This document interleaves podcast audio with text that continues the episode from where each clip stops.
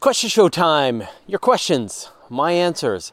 As always, wherever you are listening to this, watching this, anywhere, uh, if a question pops in your brain on any video, just write it down. I'll gather them up and I will answer them here. And I've got a special guest answerer and I've got a special dog barking in the background, so I hope it's uh, not too annoying. All right, let's get into the questions. Time Logician. Could nuclear rockets or any modern rockets generate 1g of thrust for long term periods? No, we don't have any rockets that could do 1 G of thrust for long periods of time. Now, we have rockets that could do 1 G of thrust for short periods of time. You could have like a chemical rocket give you 1 G for a couple of minutes. Maybe a nuclear rocket would give you a few more minutes, depending on how much fuel you would have. But to go for long periods of time, for years, say, uh, which is what you would want to be able to go to, say, other stars or like the expanse where you fire your thruster for half of the journey, then turn around and decelerate, and you've got one G of gravity the whole time. That would be awesome. And we have nothing like it. Not even like theoretically. Like maybe if you had like an antimatter drive, you could produce that kind of thrust for long periods of time, but in the near term future, we will not have anything that can produce 1g of thrust. Here's the crazy thing, right? If you just produced 1g of thrust over the course of, say, a year, you'd be hitting relativistic speeds. You'd be closing in on the speed of light. And this is the weird part. Thanks to time dilation and relativity, you could accelerate at 1g for, say, 20 years and you would get closer and closer and closer to the speed of light, and the distance to your destination would shrink so that you could travel billions of light years in your lifetime. And what objects are at the edge of the observable universe today, you could get to them in a human lifetime. We've done a whole video about that. I'll put it in the description down below because it's such a mind bending idea. But no, there is nothing that we have in the near future that's going to be able to provide 1G of thrust for any long duration. So, we're going to need some kind of artificial gravity system that we bring with us, something rotating that on the spaceship. So, think Babylon 5. That's what we need. Phil Bugless. I have an unrelated question which you could possibly answer for me.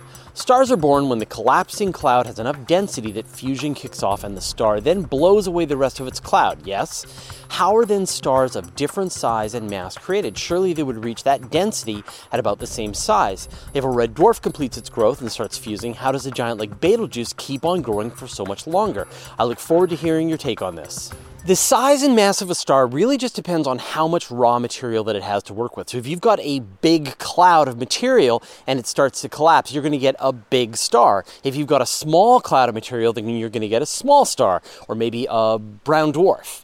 And so really that's what defines it. Now there is a maximum size to the star that you can have. If you've got a star that's so big, say 60, 70 times the mass of the sun, maybe 100 times the mass of the sun, the star is so massive that as it starts to accrete that material, those really powerful stellar winds kick in and it actually blows away any additional material that's trying to infall in. So, so really, the size of the star depends on, on how much material you've got to work with, up into say 100 times the mass of the sun and then beyond that yeah you get to this point where material is starting to fall trying to fall in the winds are blowing out because the star is so powerful and no more material can fall in and that limits the maximum size of what a star can be but for the smaller ones no it's just how much material you've got to work with david curie what do we know about the relative contribution of heavy elements from supernovae versus neutron neutron star mergers? If you ask this question five years ago, the answer would be that the heavy elements beyond iron came from supernovae. And the idea, the thinking was, right, that inside a, a, gigantic star, it's fusing in its core, say hydrogen into helium, and then it runs out of hydrogen in its core, and then it switches to fusing helium together. And then it runs out of helium in its core, and then it switches to fusing oxygen together, and you get these shells forming inside the star. And over time, the star works its way all the way up to the point that it's actually trying to fuse iron in the core. And the problem is that once you have iron, you don't get any additional energy out of fusing iron the way you do with all of the other elements. So at that moment, the fusion inside the star ceases and all of the outer layers collapse in on itself. You get a black hole or a neutron star, and then you get the explosion of the supernova, and all this material is thrown out into space. This was sort of the traditional idea of how we got the heavier elements. And so when you think about the gold in your in your ring or things like that, that it's this mind-bending idea that this was when a star died. But in 2017, we saw the kilonova, where thanks to both gravitational wave and visual astronomy, we saw two neutron stars spiral into each other and collide.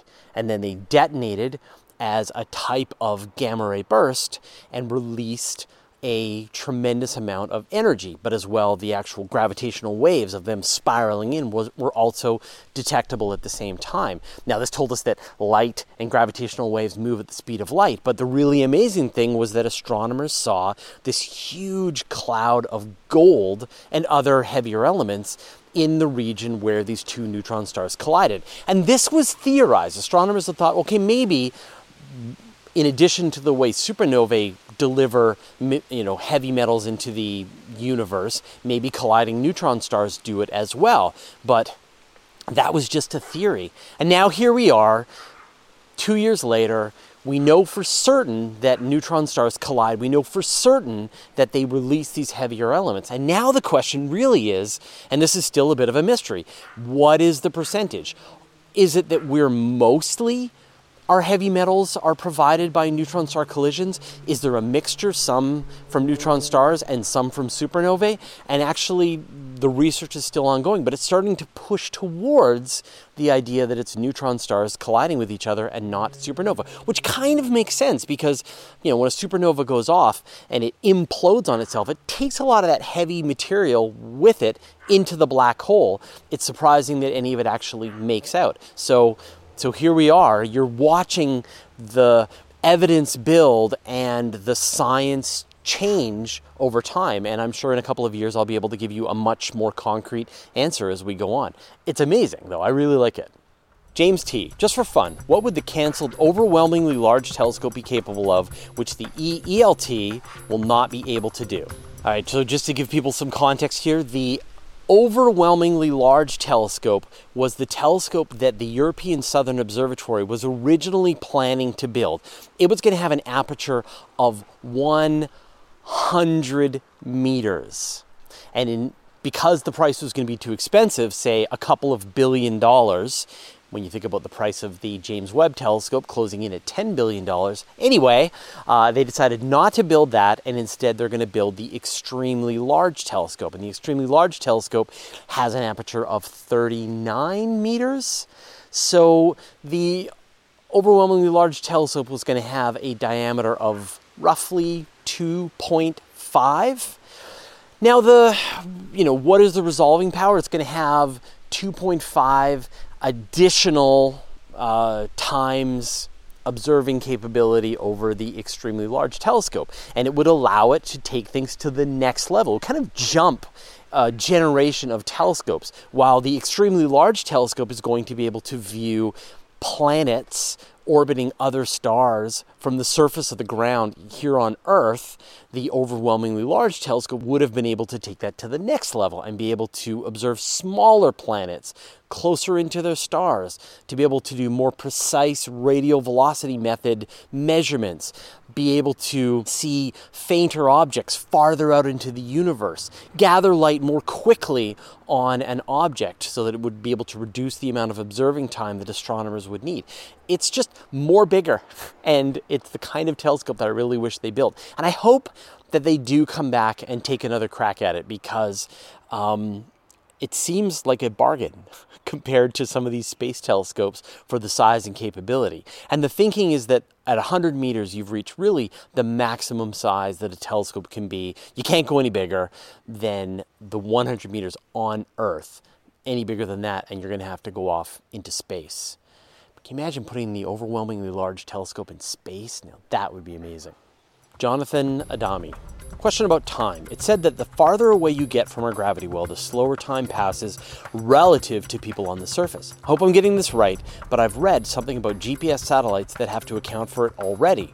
If we assume that we have people living on the moon and Mars, how would we all age relative to each other? Would there be any significant difference?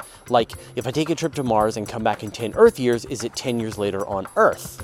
So you're describing this idea of time dilation, and there's like two factors that will push into time dilation. The first one is what is your sort of how close are you to a mass? So if you're standing on the earth, you're experiencing time dilation compared to somebody who is far away. And of course, think about the movie um, Interstellar. Think about how they went down to this world that was orbiting around a supermassive black hole, and they were there for like a couple of hours. And when they came back out, decades had passed for the rest of the universe. So it's that same idea, but instead of it being you being here on Earth for hours and and people out in space living for decades, it's more like you experience a few less nanoseconds than they do. It's very subtle.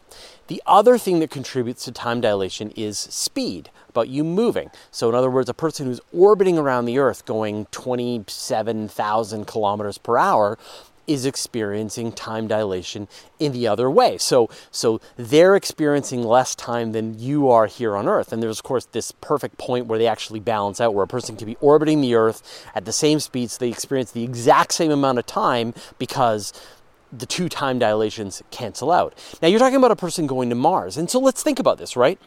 You're standing here on Earth, you're experiencing a little bit of time dilation because you're in a greater mass than a person who is standing on Mars. But the amount of mass is not that much, right? The difference, the time dilation, it's, again, it's going to be nanoseconds.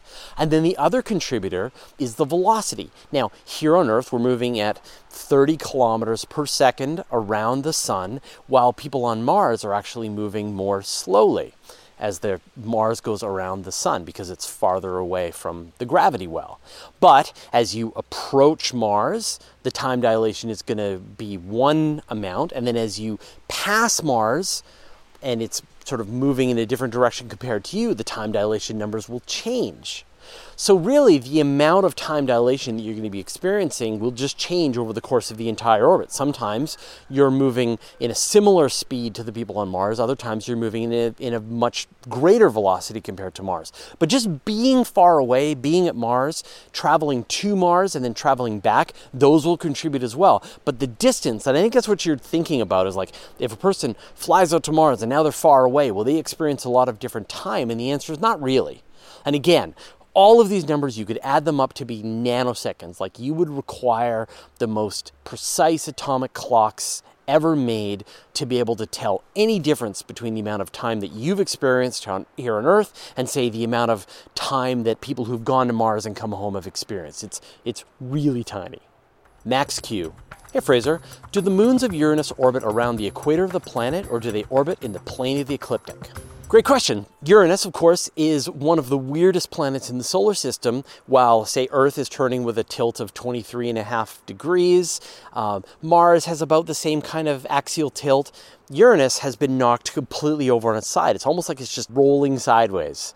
So the question then is are the moons doing the same thing, or are the moons tilted over and orbiting sideways with Uranus? And the answer is they're orbiting with Uranus. So astronomers uh, have tried to figure out what could be the kind of event that would cause something like a gigantic planet like Uranus to roll over onto its side.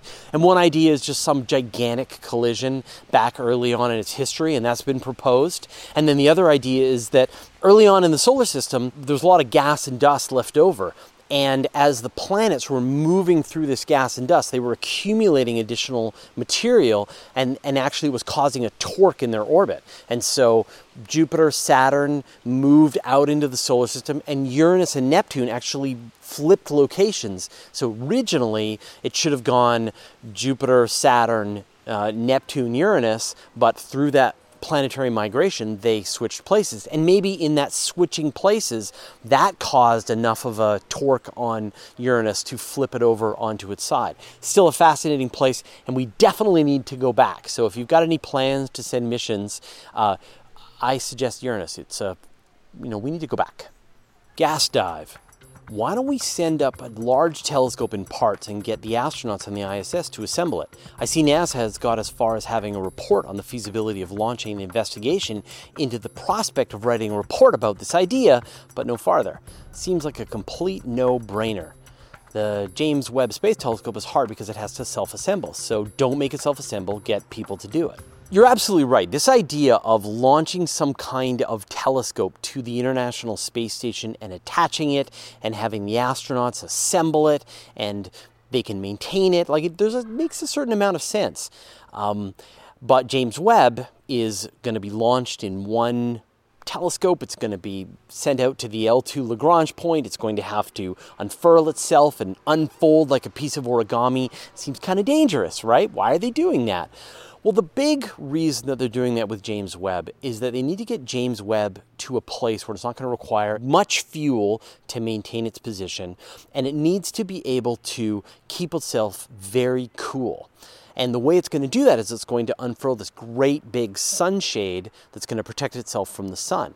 If James Webb was orbiting the Earth, it would be coming into and out of the sunlight. It would be getting warm and cold and warm and cold, and that would mess up the optics. It needs to be incredibly cold so that it can observe the universe in this really faint infrared you could imagine some future maybe where we have a gigantic space station at the L2 Lagrange point, and then, yeah, maybe you do assemble a really great infrared telescope out there. But even that, maybe it's going to be too close to the station, and so the the radiation, the heat that's coming off the station will mess with the sensitive infrared telescope. Like with an infrared telescope, it's got to be incredibly, incredibly cold, just a couple of degrees above absolute zero.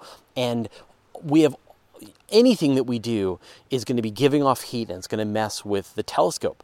Now, with the LUVOIR telescope, it doesn't have to be so sensitive. This is this next generation telescope, large ultraviolet infrared optical telescope, but it's going to be near infrared, not far infrared, like Hubble Space Telescope. And one of the ideas is that it will be attached to the Deep Space Gateway, that parts of it will be sent up, astronauts will assemble it, and they'll be able to maintain it and be able to swap out the instruments, and that'll be one of the reasons for the Deep Space Gateway. So James Webb doesn't make sense, but with a telescope like LUVOIR, you know, more of these general purpose big telescopes, it does kind of make sense to attach them to the International Space Station.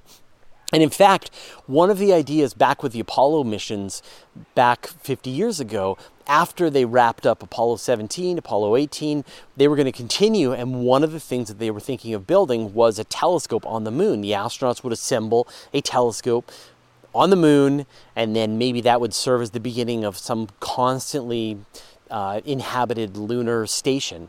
But of course, they didn't go back, they didn't continue after a certain point, and that telescope never got built. But in general, planets, moons, they're not great places to build telescopes. Space is sort of the best place to build a telescope, and you don't want it to be close even to station with its electronics with the heat that the station is giving off. So i think we will in the future we'll find out. These tests will happen and we'll see what's going to happen with if LUVOIR gets attached to the deep space gateway. Cheesy mcgeezy. Not a question but a confession the sun scares me. I'm afraid we're going to fall into it somehow, even though we've been orbiting it for billions of years. I'm afraid it's going to die much, much sooner than scientists predict. I'm afraid of the form of the death being a supernova, despite astrophysicists informing us that it will expand into a red giant. I'm afraid of coronal mass ejection, solar flares. I'm also afraid of other stars and black holes coming too close, especially black holes that we can't even see coming. Even though I know if this were all going to happen, it would happen over the course of millions of years, long after I'm dead. And I know we have solid models and solid math that all fit together like a puzzle, and it would be very surprising for scientists to be oh so wrong about this, but it's still something I worry about all the time. That's, that's sad. Don't worry about the sun. Don't worry about any of this stuff. So let me see if I can put your mind at ease in a couple of places. So the first thing is, is that the sun is the hardest place to get to in the entire solar system. Right? Think about us. We are orbiting around the sun at 30 kilometers per second. And the only way for us to get to fall into the sun would be to cancel out that orbital velocity. And if you're going to go from, say, the surface of the Earth into Earth orbit, it's eight and a half thousand uh, meters per second, eight, eight and a half kilometers per second. So that is a fraction of the speed. That's like going into orbit. And if you want to go to the Mars, you just got to add a couple more kilometers per second. But to go to 30 kilometers per second, that's really hard. So the sun, like no matter what you try to do, you cannot get into the sun. It's just like so hard. So you're not going to fall into the sun the sun is not going to form a supernova. And again, as you said, we have models. We understand. We look out and we see the different kinds of stars that are like our sun at every single stage of their evolution. And we understand very well what the future holds for our sun, that it's going to take another 5 billion years before it runs out of fuel in its core and turns into a red giant and burns out the planets in the solar system. So, uh, so that's not going to happen. Now, the sun and the planets. The, the planets have been orbiting around the sun almost perfectly, right, for four and a half billion years. So even though we have had probably had close passes with other stars, with dwarf planets, with um, with black holes at some point, none of them have been close enough to really affect our solar system in any way, shape, or form. And that's in four and a half billion years. So like I know these things are enormous, and the sky, and the sun is seems like this really, you know, it's a ball of fusion, an ongoing thermonuclear reaction, and it's right there. Um, it's really it's a it's the source of, of life on Earth. It's the it's the reason we get a chance to do any of this stuff. Um, so so don't worry about the sun. Don't worry about these existential things. Uh, you know, it's and it's about putting on your car seatbelt. It's about getting enough exercise. It's about eating healthy foods. These are the kinds of things that we really, truly need to be worried about. So don't worry about that. Uh, you've got hundreds of millions, if not billions of years before something cosmologically happens to the planet. Jonathan Hobbs, if two neutron stars collided, would they always make a black hole? If they didn't make a black hole, is it 100% of the mass from the two bodies that collided be captured in the remaining body, or does some escape from the sheer energy during the collision and gets blasted out into space? I'm a huge fan of the show, and I'd really like to know what you think. So, we talked earlier about this idea of the kilonova that at one point uh, two neutron stars can whirl around each other and collide and they detonate. And what remains? We know that tons of gold and other material was seeded out into the universe, so definitely something gets out. And astronomers are still trying to figure this out. Again, this is all relatively new. We've only seen one, maybe a second kilonova. And what appears to be what appears to happen is they either collide and form a new neutron star. Enough material gets blown out, they come come together, your remnant is another neutron star, or maybe the two collide, you add up their mass, and now you get a black hole. And this is something that astronomers are still trying to work out. And the only way they're going to be able to do that is to see more examples. Right now, we've only got the big one. We want more examples of kilonovas so that we can study them more carefully and start to piece together what happens. What is the object that remains when these two neutron stars smash into each other? Neutron star or black hole? Uh, stay tuned. Aero Astro Arts. Love the show. Sorry to hear about the threats. But at 1756, you said oxygen, metal. If I remember the periodic table correctly, oxygen is a non metal. Do astronomers, planetary scientists have different classifications than the periodic table? Keep up the great content. Uh, you're referencing the death threats that I get. Um, uh, yeah, so astronomers are funny. Now, obviously, astronomers know the periodic table of elements, but in the minds of astronomers, there is the hydrogen and helium and a little bit of lithium that was formed during the Big Bang. And then there are all the other elements in the universe that were formed through other processes. So, for, you know, at the hearts of giant stars, doing nucleosynthesis or uh, during the death of a giant star when two neutron stars collide with each other and blast out all this material, these form the heavier elements. And astronomers call these metal.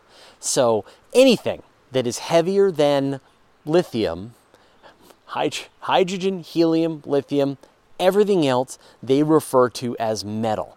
And obviously they know that it's not you know they're not metal in the way that iron is metal or that that gold is metal or that nickel is metal, but just that they are m- more than the original elements that form the universe. Um, and and you, the what you'll see this, and it's important for you to understand this because you will see astronomers describe a star as saying having low metallicity or high metallicity, a high metal star or a low metal star. And when they're talking about a low metal star, they're just talking about something that has hydrogen, helium left over from the Big Bang but not much else, not much other elements sort of mixed in that came from some other source. While a high metal star is going to be one that's going to have the hydrogen, the helium, but it's also going to have smatterings of oxygen and silicon and iron and other stuff in it that was formed through other stars, through supernovas, through nucleosynthesis, things like that. And it's thought that you need the, the high metal stars, those are the ones that will produce places that can have planets and things like that. And so often, if you see a low metal star, you're not going to expect to see any planets. A high metal star, you is the kind of place that you might expect to see planets. So, so astronomers just have a different definition for it. Razor Blate 79. Is dark matter constricted to the outside of galaxies or can it be found in between star systems?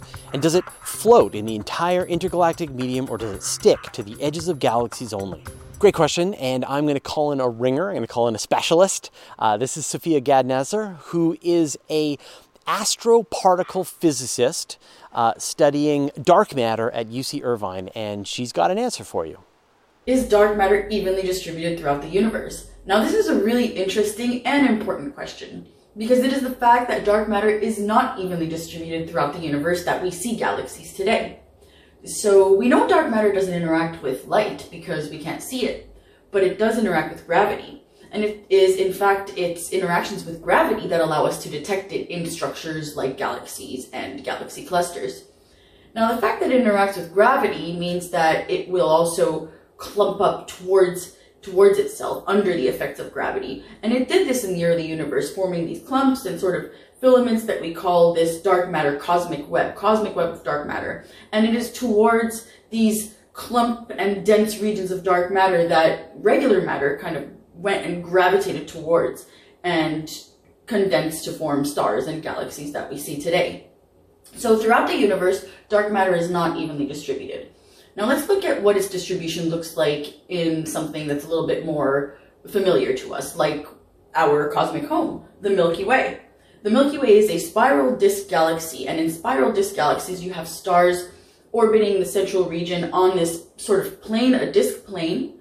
This, this is where you have your spiral arms. They orbit around this sort of disk plane, around this central giant bulge region that has a whole bunch of like really old stars in the center surrounding this supermassive black hole right in there.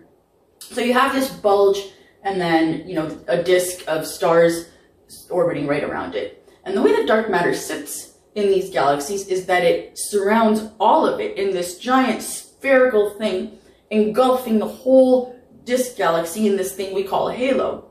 So dark matter kind of sits there in this giant spherical structure called a halo, engulfing the entire disk galaxy, which sits here in this, you know, the disk part is here, and then you have your bulge in the center.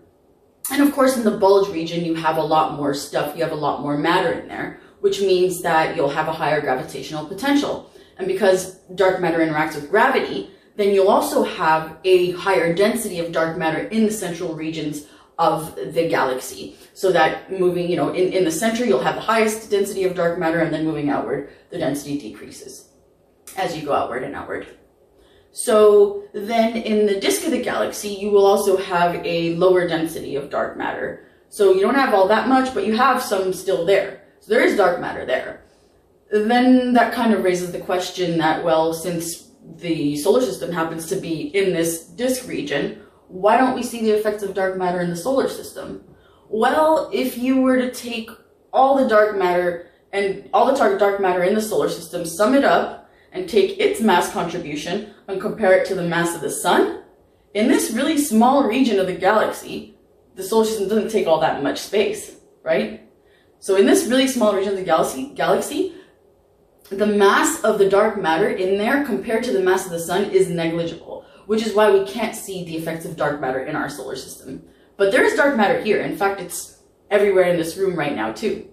I actually took made this calculation, and you know, in many models, in many dark matter models, we kind of take the this assumption and assume that it, the dark matter particle mass is of order one giga electron volt, which is just a little bit higher than the mass of the proton. And if you were to do that, then if at any given moment about 20,000 dark matter particles are passing through you, through me, and through everyone, and we don't feel a single one. That's how weird dark matter is. So to sum it up, basically we don't have, dark matter is not evenly distributed throughout the universe, but if you want to find dark matter, kind of look for the stars. Generally, where you see regular matter in stars is generally where dark matter is going to be. So to track dark matter, you look for the regular matter. Stars is where the dark matter is going to be in general. Thanks, Sophia. That was awesome. Uh, again, I love having astrophysicists that I can reach out to to help me with some of the answers to these questions. Anyway, that was a lot of fun. Uh, thanks for everyone who sent in your questions. As always, uh, wherever you are on my channel, if a question pops into your brain, write it down. I'll gather them up and I'll answer them here. All right, I'll see you next week. Thanks, dog. That was fun. You really helped.